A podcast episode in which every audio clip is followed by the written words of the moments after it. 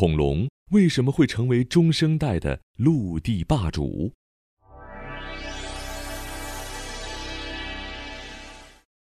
小朋友们，你们好，我是 W 博士，欢迎来到博雅小学堂。恐龙在三叠纪中期出现后，逐渐成为陆地上的老大，开始了漫长的统治时代。一个非常有意思的问题是：恐龙凭什么登上霸主的宝座呢？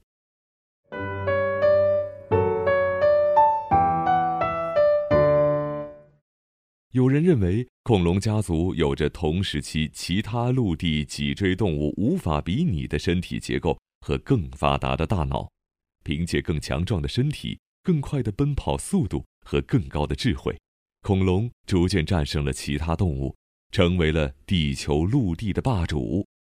但后来的研究发现，这些说法站不住脚。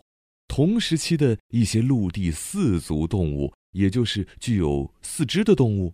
其实和恐龙一样，也能够直立行走，奔跑速度也不慢，从身体结构上并不比恐龙差。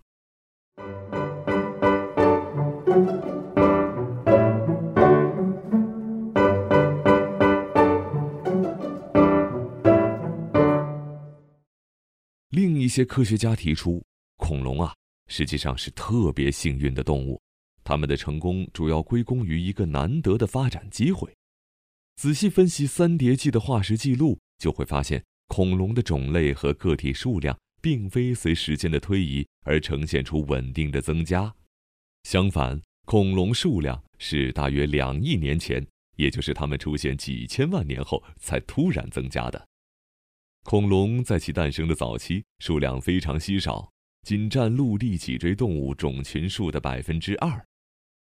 但二叠纪末期，地球上发生了一次大量生物灭绝事件，许多动物类群在地球上消失了，从而产生了很大的生存空间。恐龙家族借助这一机会迅速发展，很快占据了陆地脊椎动物种群数的百分之五十到百分之九十，成为了陆地霸主。